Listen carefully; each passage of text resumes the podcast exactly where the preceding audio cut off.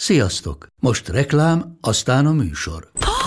Hú, de szép szőnyeg. Új. Igen, tegnap vettem a Diégóban. Ó, és ez a függöny, de szép. Diégó! És hamarosan lesz új laminált padló a hálóban. Rátszakott a bank. Csak regisztráltam Diégó digitális klubkártyát vásárlás előtt. Csináljunk neked is egyet? Csak egy perc és kész. Regisztrálj te is áruházainkban, vagy a diego.hu oldalon, és azonnal megkapod digitális klubkártyádat, melyel akár 30% kedvezménnyel vásárolhatsz padlóburkolati és lakástextil termékeket. Diego.hu Már meg is kaptam e-mailben. Ez reklám volt, jó volt. párkapcsolatnál az, hogy kit választunk, és ki hagyja magát választani uh-huh. számunkra, az, az abban már megjelenik a kölcsönhatás. Tehát egy később realizáltan társfüggő emberben ez a, ezek a többnyire tudattalan késztetések már a választásban is nagyon fontos szerepet játszhatnak, amit persze ő nem úgy él át tudatosan, hogy na választottam magamnak egy jó szenvedélybeteget, akivel kapcsolatban ma jó társfüggő lehetek, hanem mondjuk párkapcsolatot tekintve romantikus, izgalmas, vadul erotikus érzések kíséretébe történhet ez a választás, és ez nagyon elfedő, vagy nagyon megtévesztő, mert bár nyilván ennek is van valóság alapja, de a mélyén mégiscsak a társfüggőség szenvedélybeteg dinamika áll, ami jóval később fog megmutatkozni.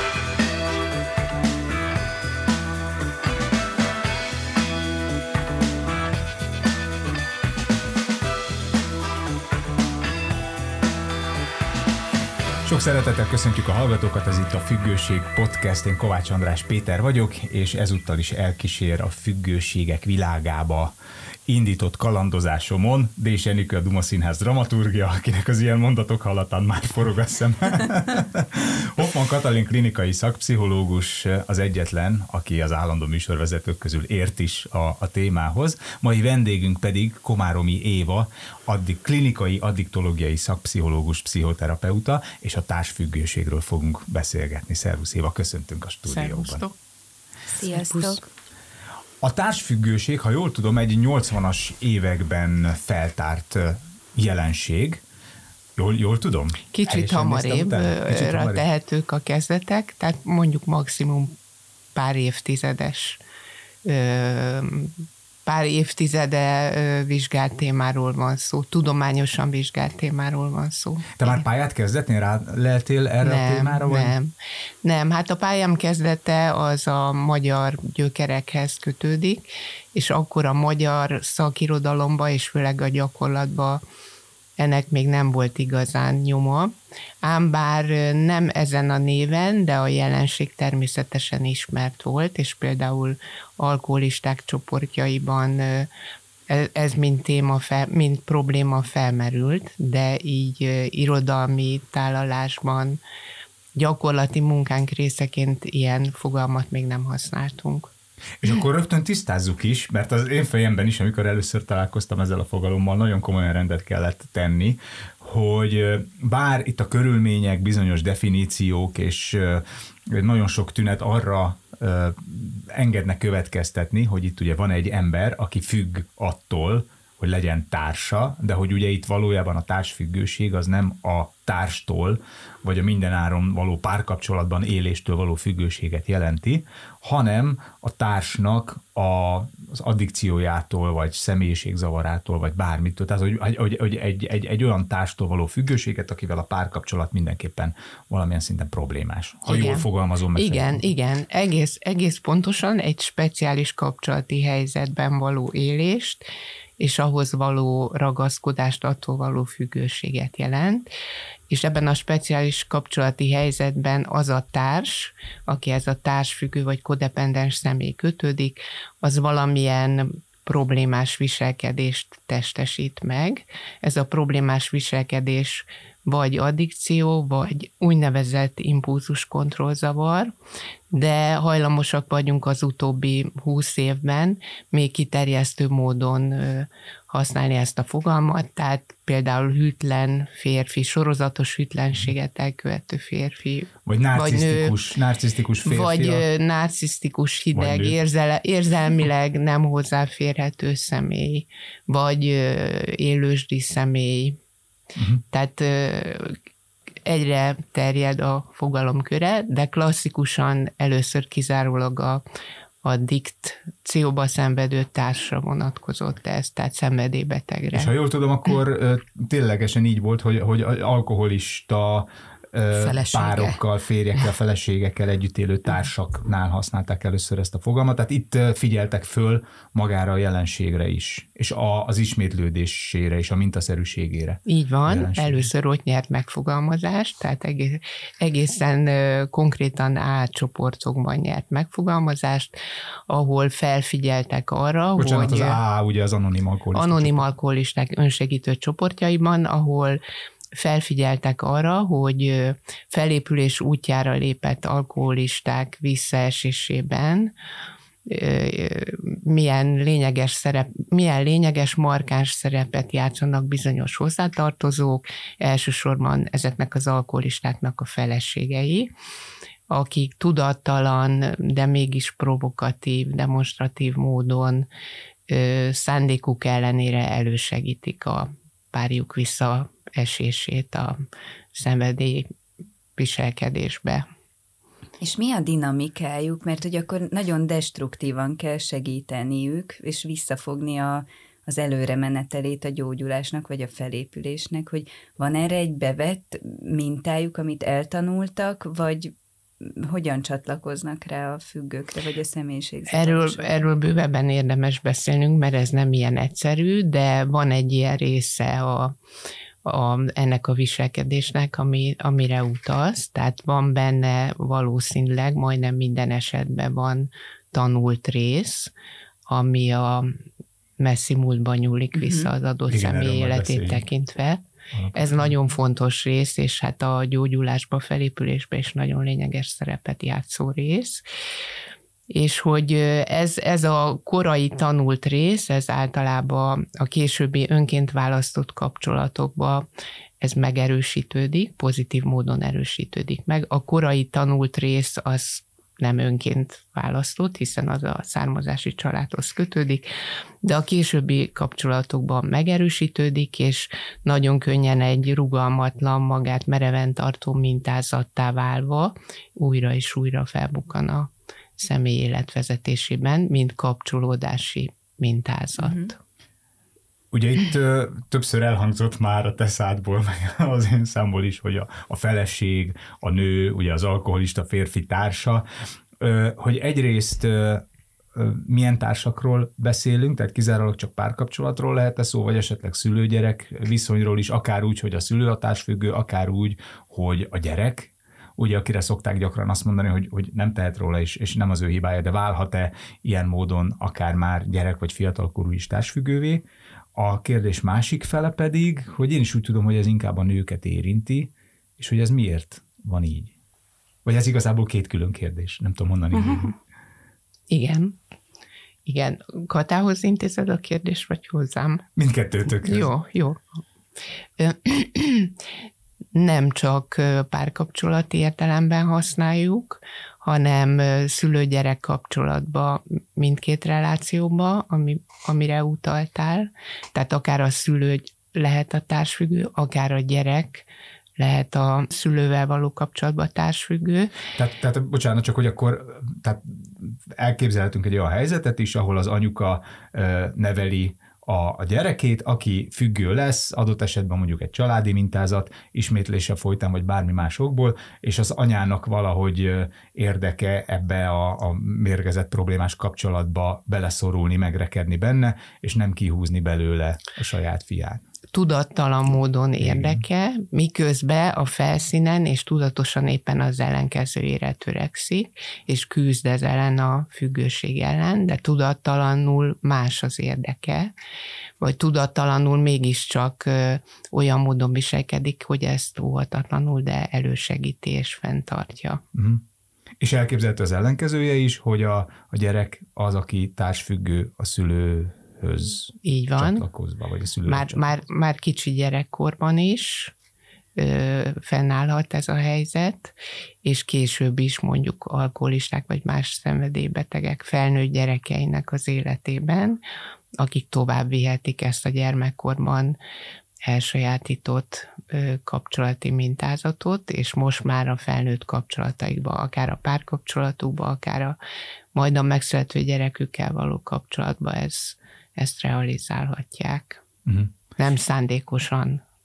És akkor a második kérdés, ugye, hogy miért jellemzően nőkről beszélünk társfüggőként? Gyakrabban nőkről beszélünk, de nem csak nőkről beszélünk, de jóval nagyobb a nők részesedése. És hát ennek nagyon sok ö, szociológiai, meg pszichoszociális oka van.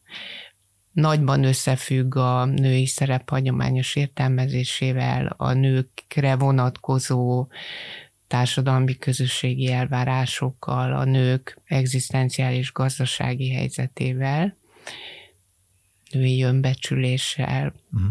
Tehát sok minden összefügg, tehát nem, nem annyira pszichológiai okokkal függ csak össze, hanem... Hogy akár egy olyan is állhat mögötte, hogy míg a nők esetében a, a problémás alkoholfogyasztás vagy alkoholfüggés 7, nem tudom hány százalék, addig a férfiaknál Magyarországon az 36, valamennyi. Nyilván, ha, ha több férfi alkoholista van, akkor, akkor több férfihoz kapcsolódó társfüggő is lesz, akik zömében nők. Igen, alapvetően amiről múltkor is beszéltünk, nem csak az alkohol problémás alkoholhasználatnál felülreprezentáltak a férfiak, hanem a, egyáltalán az illegális szerhasználatban is. De azért arról is beszéltünk, hogy, hogy egyre több nő is érintett, tehát hogy kezdünk felzárkózni több tére, még nem zárkózunk fel, de hogy, hogy a nők körében is egyre elterjedtebb a, a visszaélésszerű használat, vagy pedig az illegális szerhasználat, akár az alkohol probléma is. Úgyhogy igen, a férfiak se dőlhetnek hátra ilyen szempontból, mert épp úgy van a körükben is.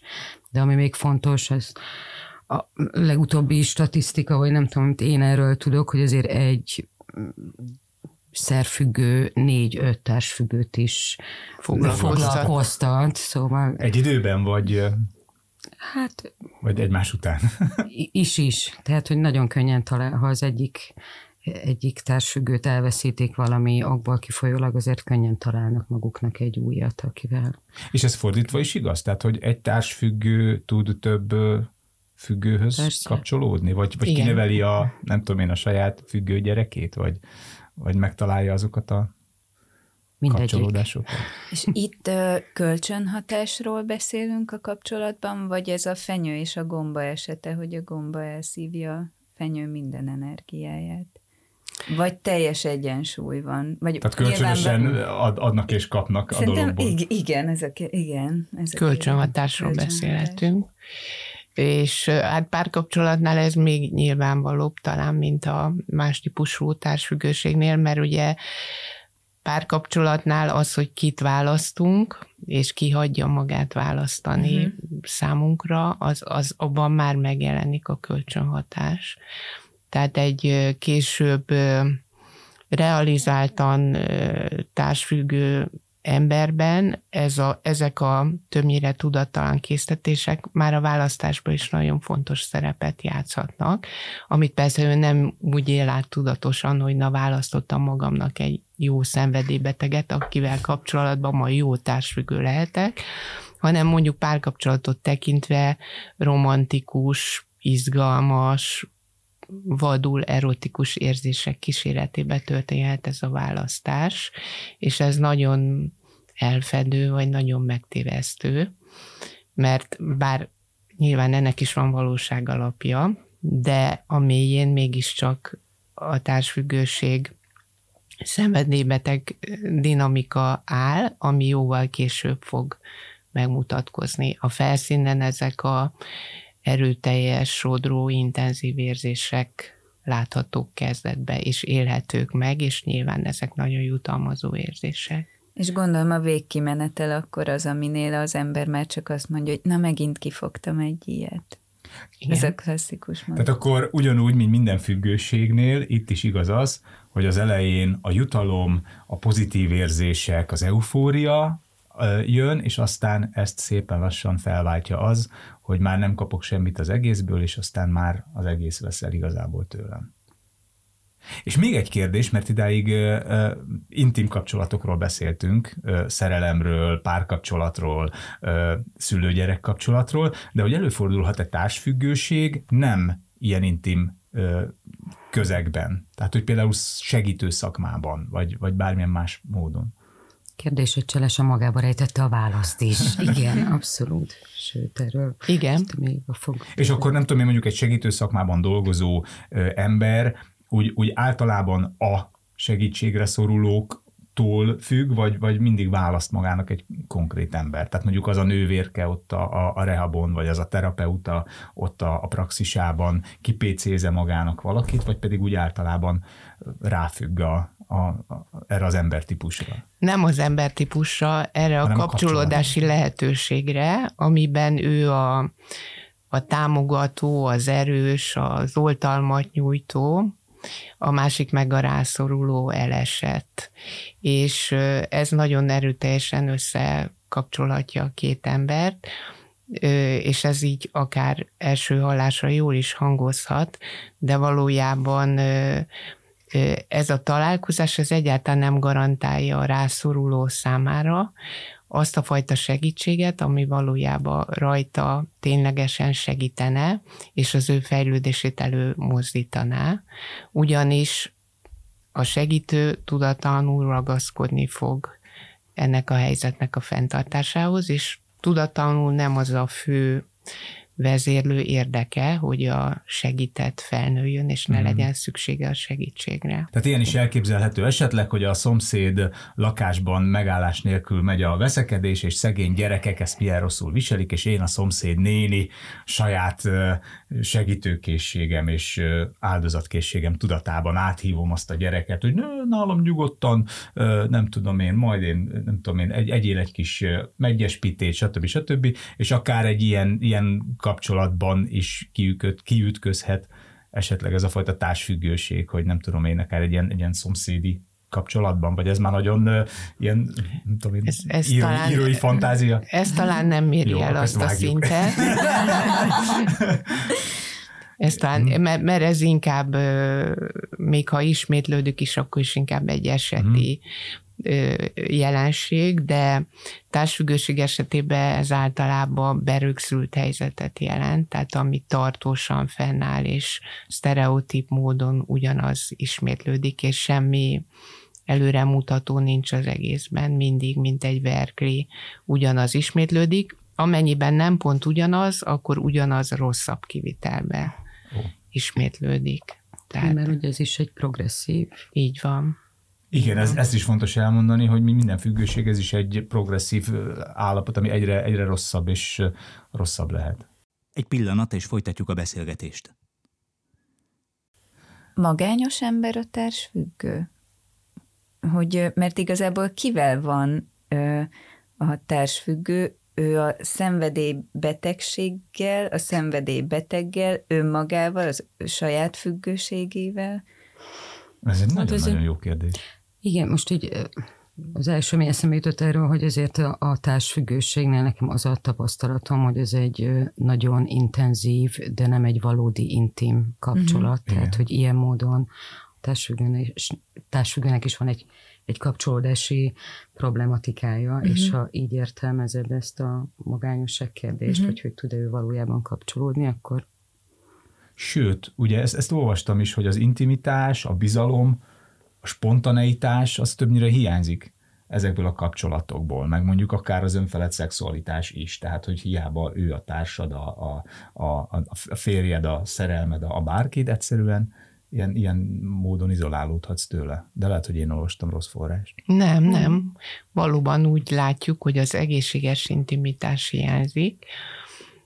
Néha nagyon furcsa sérült torszformái megjelennek az intimitásnak. Mondjuk két felnőtt ember kapcsolatában, amikor az egyik felnőtt rendre kisgyermek szerepben van jelen a kapcsolatban, a másik pedig szülői szerepbe.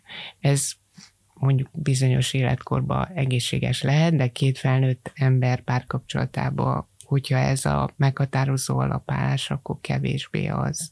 Tehát az egészséges intimitás hiányát látjuk ezekben a kapcsolatokban, de amúgy, ahogy mondtátok, ezek túlnyomó részt igen szoros kapcsolatok, szoros, egymásba olvadó összefonódásról van szó, ami, amiben, ami kezdetben nagy elragadtatást válthat ki a felekből, és később ez az elragadtatás hoz ehhez más arcai is társulnak a kapcsolatnak, tehát szélsőséges formában megjelenhet ellenségesség, gyűlölet, féltékenység, rivalizáció, illetve ennek a két arcnak a váltakozása. Uh-huh. Tehát ez nem feltétlenül jó kapcsolat, vagy hát nem, egyáltalán nem rosszul fogalmaztam.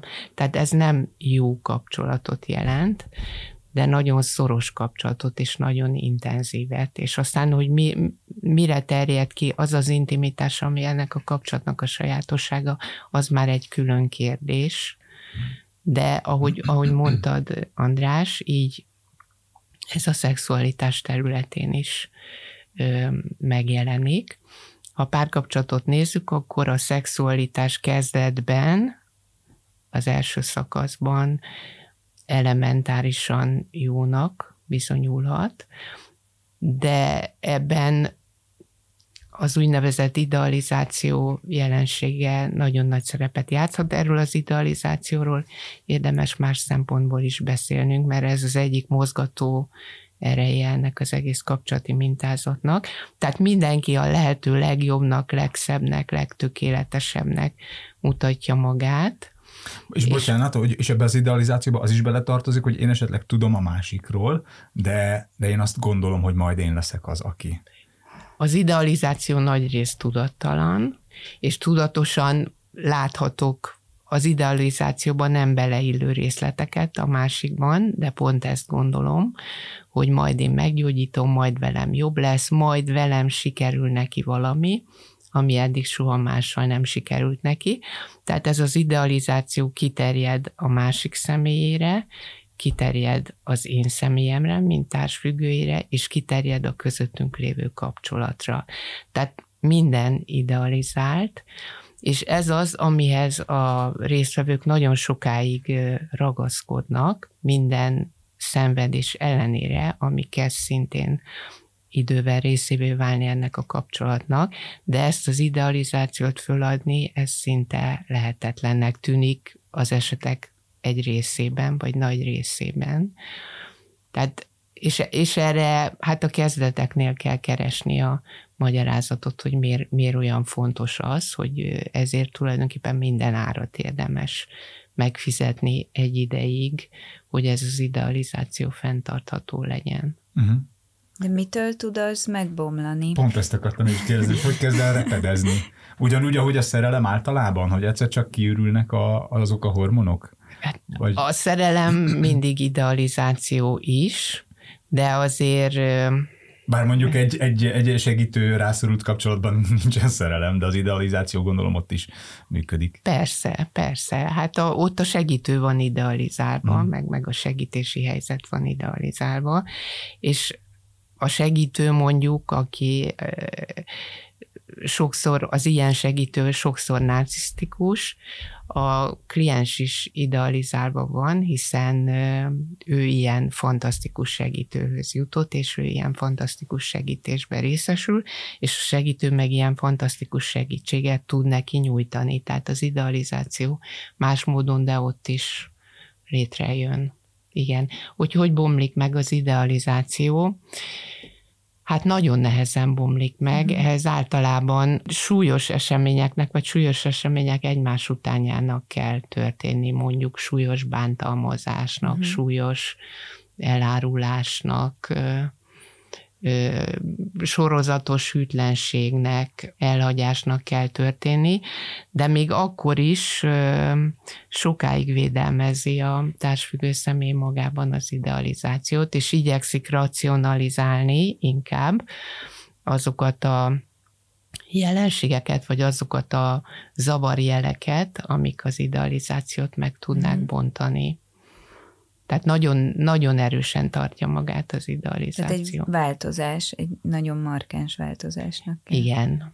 Vagy egy betegség, a társfüggőnek egy betegsége, ami a különböző elfolytott negatív érzések uh-huh iszonyú nyomásával mm, összefügghet, tehát Már pszichoszomatikus betegségek. Mm, csak kíváncsiságból, hogy ilyen változás lehet egyébként mondjuk egy gyermek születése is a családban?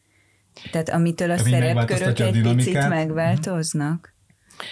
Ilyen változás lehet, igen. Tehát arra gondolsz, hogy a, a társfüggő nő és a szenvedélybeteg kapcsolatából születik egy gyerek, és ez nagyon sokszor nagyon jó felvetés, mert ez nagyon sokszor úgy történik, hogy a társfüggő személy abban az illúzióban ringatja magát, hogy majd a közös gyermek megszületése uh-huh. megváltoztatja a másikat, és felelősebb és életébbé teszi a másikat, valójában pedig hát nem ezt látjuk, inkább azt ritkán, de ezt is láthatjuk, de gyakrabban látjuk azt, hogy, hogy a szenvedélybeteg még jobban rákapcsol, vagy a szenvedélybeteg beteg menekül az újabb intimitás uh-huh. helyzet elől, és menekül a társfüggővel való kapcsolatból, és ez mondjuk egy egészségesebb társfüggő esetében ez nagy fordulatot jelenthet, ez mint, mintha színpadon leengedték volna a függönyt, hogy vége az előadásnak. Uh-huh. De egy Súlyosabb társfüggő esetében nem feltétlenül, mert még ezt is képes tagadni, vagy ezt is képes bagatelizálni, és erre is képes valami elfogadható okot találni a másik életében, hogy rossz gyerekkora volt például, és ezért még nem tud a saját kislánya vagy kisfia szülőjévé válni ilyen gyorsan, de majd az ő kitartó fáradozása meghozza az, ennek a gyümölcseit. Tehát ezek az elhárítások, ezek nagyon keményen tartják magukat. Hát meg amit mondasz is, hogy nagyon felmenti a felelősség alól, nem? Magát a, a szenvedélybeteget, és talán mindig valami indokot, magyarázatot arra, hogy most éppen ez miért alakult így, és akkor ez megy akár éveken, évtizedeken keresztül. Meg itt a gyerek születés kapcsán még az jutott eszembe, hogy azért azt is szoktuk látni, hogy hogy képes a gyerekével is egyfajta nem egy, egy, egy társfüggő, hogy akkor a gyerekéhez való viszonyulása is tud valahogyan egy ilyen overprotectív, nem, nem Igen. egészséges Tehát ahogy, ahogy, ahogy manipulálja, lenni. vagy játszmázik a, a társával, vagy próbálja túlóvni, de mégis rögzíti abban a helyzetében, ahol van. Ugyanezt fogja tenni a gyerekével is, hogy látszólag óvja, neveli, jó, jót akar neki, de valójában beledermeszti abba az állapotba, és ugyanúgy játszmázik vele és manipulálja.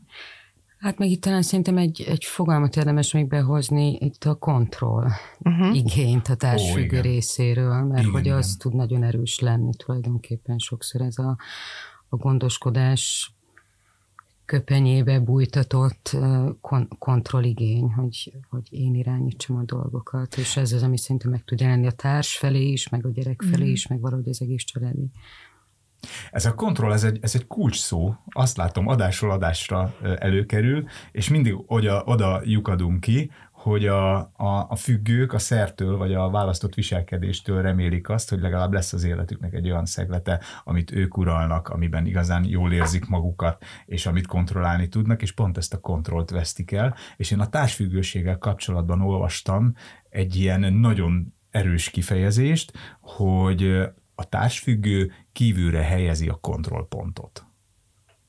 de lehet, hogy ezt is rossz helyen olvastam. Tehát az a baj, hogy az ember már nem tudja, hogy milyen információba bízza meg, és mivel nem. Tehát, hogy tulajdonképpen nem magában dönti el, hogy, hogy mi jó, és mi, jó, mi rossz, hanem, hanem azt várja, hogy neki megmondják. Vagy hogy ő a másikhoz képest érezhesse a, a jót, vagy a rosszat, vagy nem tudom, de ezt, ezt, ezt Éva, Éva tudná kifejteni, vagy cáfolni. A társfüggő ember általában nem érzi magát fontosnak, és nem érzi magát becsület, becsülendőnek, és nem érzi magát szerethetőnek. Viszont ha van egy olyan feladata az életben, társról való gondoskodás, vagy a gyerekről való gondoskodás, ami őt úgymond nélkülözhetetlenné teszi, akkor ez az önbecsülés alapja, vagy a szerethetőség alapja, ez az ő fontosság érzésének a garanciája. Ezért tudatalanul érdekel magához kötni ezt a másikat, akiről gondoskodnia kell, és a másik állapota ezt szükségesé teszi, akár a kicsisége, az alacsony életkora, akár a betegsége, az eles, ebből következő ö, állapotai ezt indokoltá teszik, tehát ő ragaszkodik, és nem akarja elengedni, és számára az nyújt biztonságérzetet, hogyha kontroll alatt tarthatja a másik életét, vagy a másik ö, személyiségének, személyiség állapotának alakulását, és ezt a közöttük lévő kapcsolaton keresztül tudja megtenni. Tehát egyszerre érzi azt, hogy az ő horgonypontja az a másik ember, vagy a hozzávaló kapcsolata, ugyanakkor ő is horgonypontja akar lenni a másiknak, és a befolyásolója, és a, a sorsa irányító. És ettől érzi magát valakinek, mert enélkül, ennek hiányában nem érzi magát eléggé valakinek, mert ezt gyerekkorában vagy kamaszkorában nem tudta elsajátítani, hogy ő valaki, és a másikról való gondoskodástól függetlenül értékes és szerethető lény a világban. Ez a másikról való gondoskodáshoz, vagy felelősségvállaláshoz kötődik az ő életében már nagyon korai időszaktól kezdve, és ez az ő identitásában nagyon lényeges helyet foglal el ebből következően. Hogyha ezt a részt kivennénk az identitásából, akkor az az identitás összerogyna. Igen. Nem, nem, válna, nem, nem maradna életképes, és ez egy nagyon nagy fenyegetés, vagy nagyon nagy veszélyeztetettség a társfüggő ember számára. Abból, amit hoztál gyerekkorodban, ebből, hogy neked ilyen erős ellenpontnak kell lenned, meg a mérleg egyik serpenyőjének mérleg egyik serpenyőjeként ilyennek kell lenned ahhoz, hogy egyensúlyban tartsd azt a mérleget. Innentől kezdve fogod keresni azt a mérleget, azt a kapcsolatot, amiben te ilyen súlyjal szerepelhetsz. Tehát nyilván a mérleg másik Pontosan. oldala az nem lehet, az csak olyan ember mm. lehet, akihez képest te ilyen lehetsz. És hogy, hogy, hogy azt várod a másik embertől, amit mondjuk a szüleitől nem kaptál meg, de egy olyan viszonyrendszerben várod mindezt, amit kaptál a szüleiktől.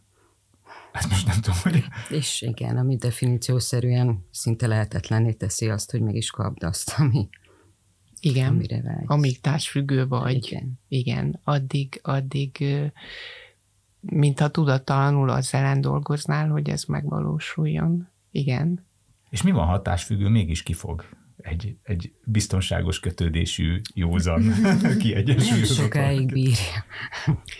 Nem, Vagy akkor a másik nem... mondja azt, hogy nem állsz már így rám, hát, kontrollálj, ne játsz már, ne manipulálj? Hát én szoktam azt látni, hogy, hogy valahogyan azt fogalmazják meg, hogy olyan kényelmetlen vagy idegen egy ilyen kapcsolatban lenni, tehát hogy nincsenek meg legalábbis az elején, szóval, hogy, hogy, hogy nincsenek meg a kapaszkodók, hogy milyen egy uh-huh. egyenrangú partneri viszonyban létezni, hiszen, hiszen nem ehhez vannak szokva, nincsen ebben rutinjuk, tapasztalatuk, gyakorlatuk, tehát sőt, van, aki ezt is mondja, hogy ez számára így unalmas, vagy nem. Unalmas, nem, igen. igen. Ez nagyon gyakran. Unalmas, sótlan, semmi izgalom, igen. semmi izgalom nincs benne.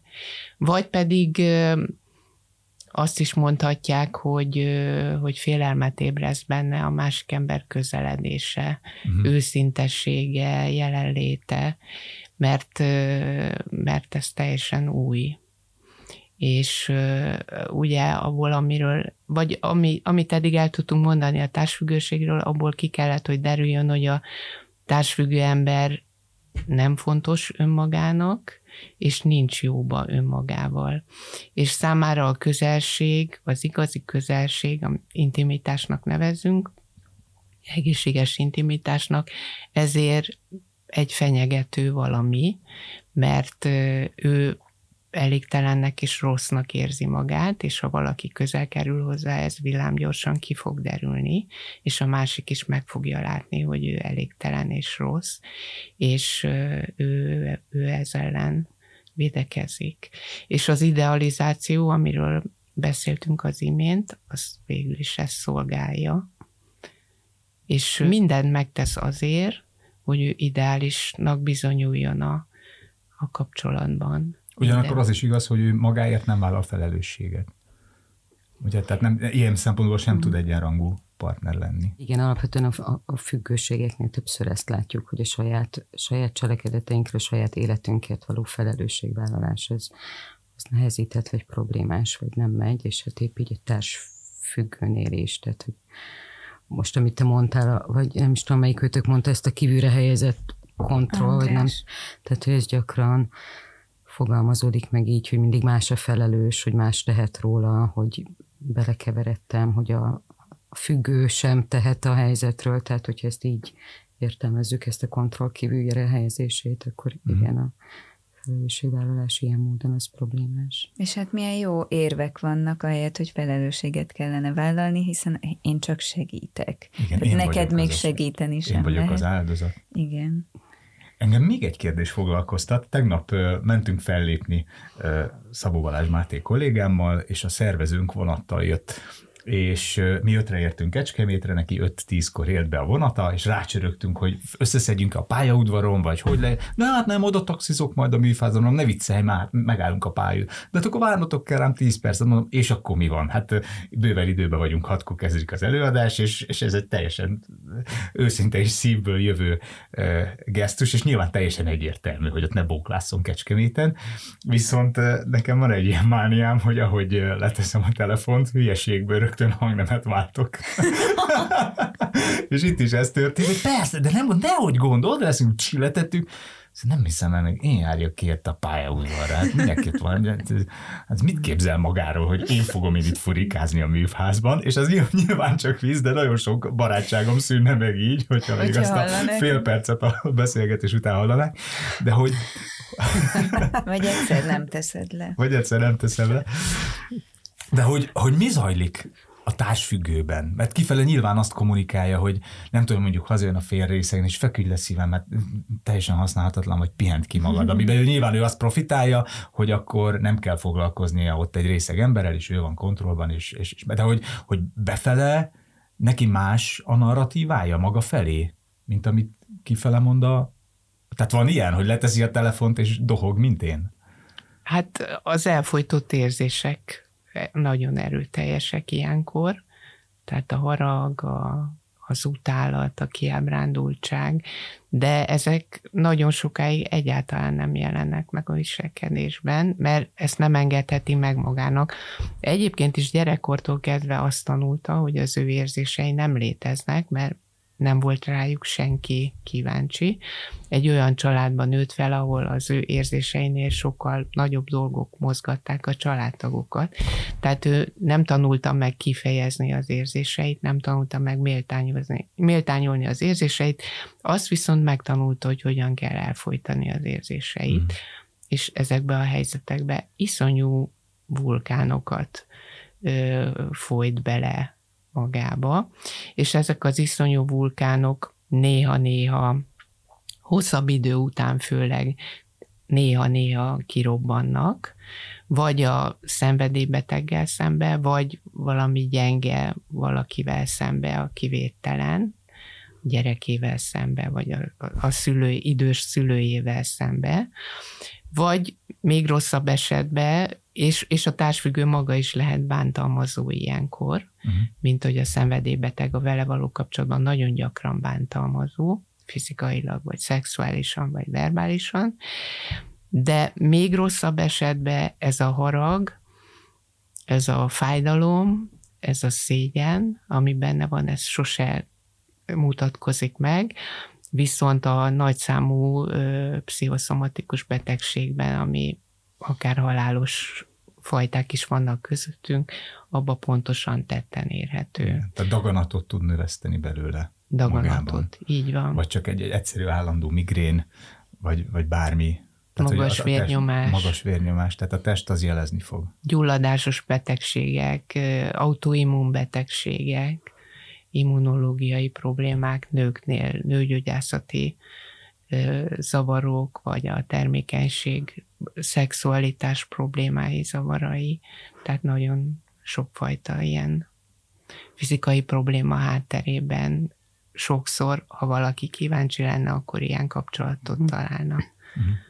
Igen, és ezt szerintem fontos megemlíteni, mert úgy fogalmaztál itt valamikor az elején, közepén, hogy hát ugye ez nem egy tudatos választás, hogy Igen. akkor majd én társfüggő lesz. És nem csak, hogy nem tudatos, hanem nagyon nehéz is a társfüggőkkel általában tudatosítani azt, hogy ők társfüggők, és hogy, hogy, hogy problémásan viszonyulnak, vagy akár okoznak maguknak hosszú távon ilyen megbetegedéseket, tehát mondjuk az ellátásban is gyakran nem úgy jelennek meg, hogy akkor, sőt, hogy bekopognak, mm. hogy akkor igen, én társfüggő vagyok, és segítségre van szükségem, hanem pont hiszen ő pont, pont gyakran ilyen betegségekkel. ellen.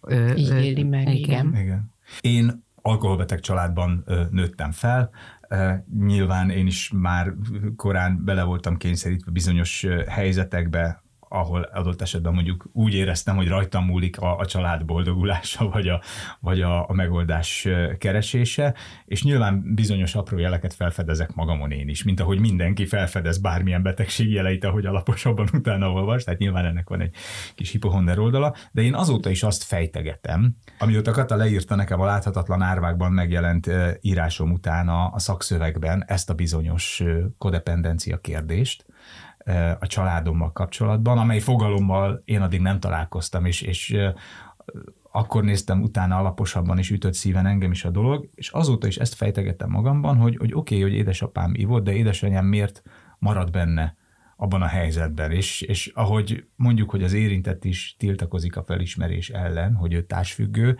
én is, a saját édesanyám gyereke is azóta is ezen morfondírozom, hogy, hogy, hogy jogos vagy korrekt-e rásütni édesanyámra azt, hogy ő pedig társfüggő volt. És azt hiszem, az a baj, hogy már nem él, és nem tudok utána menni, nem tudom meginterjúvolni őt, nem, tudom besz- nem tudok beszélni a szüleivel, nem tudom, hogy hogy telt a gyerekkora, tehát annyi minden elveszett, ami alapján egy ilyen kijelentést nyugodt szívvel meg lehetne tenni. De de ez egy, ez, egy, ez egy örök kérdés, és egy örök vizsgálat tárgya, de ha valamiféle, nem tudom én, konzekvenciát leszeretnénk vonni, mert közben az időnk elroppent, és ezt a beszélgetést folytatni fogjuk a következő adásban, akkor talán az az lehet, hogy függetlenül attól, hogy valaki egyértelműen magán viseli el a társfüggőség jeleit, azért vannak bizonyos jelek, amikre nem árt odafigyelni, és kellő önismerettel, és önkontrollal viszonyulni magunkhoz, a kapcsolatunkhoz és a társunkhoz is. Nem tudom, hogy ez jó következtetése. Abszolút. És hogy ne annyira a mélyponton és a reménytelenségben hagyjuk abba a beszélgetést, a következő beszélgetésünk arról fog szólni Évával, hogy, hogy mi a kiút, van egy gyógyulás, van egy teljes gyógyulás, a terápiának milyen módjait érhetjük el, illetve hogy milyen apró mindennapi jelei vannak a társfüggőségnek, amikből adott esetben magunkra vagy a családtagunkra ismerhetünk. Én köszönöm szépen, a, köszönöm, én köszönöm szépen Évának, hogy itt volt, a beszélgetést egy hét múlva folytatjuk. Köszönöm szépen Hoffman Katának és Dés Enikőnek is, hogy elkísért engem ezen a csodálatos barangoláson. Sziasztok! Sziasztok! Sziasztok. Az elhangzottakkal kapcsolatos cikkeket, információkat, linkeket megtalálod a kimondható.hu oldalon a Töltsd velünk menüpont alatt. Kommentjeidet a Facebookon, az Instagramon és a Youtube-on várjuk. Töltsd velünk legközelebb is. Szia!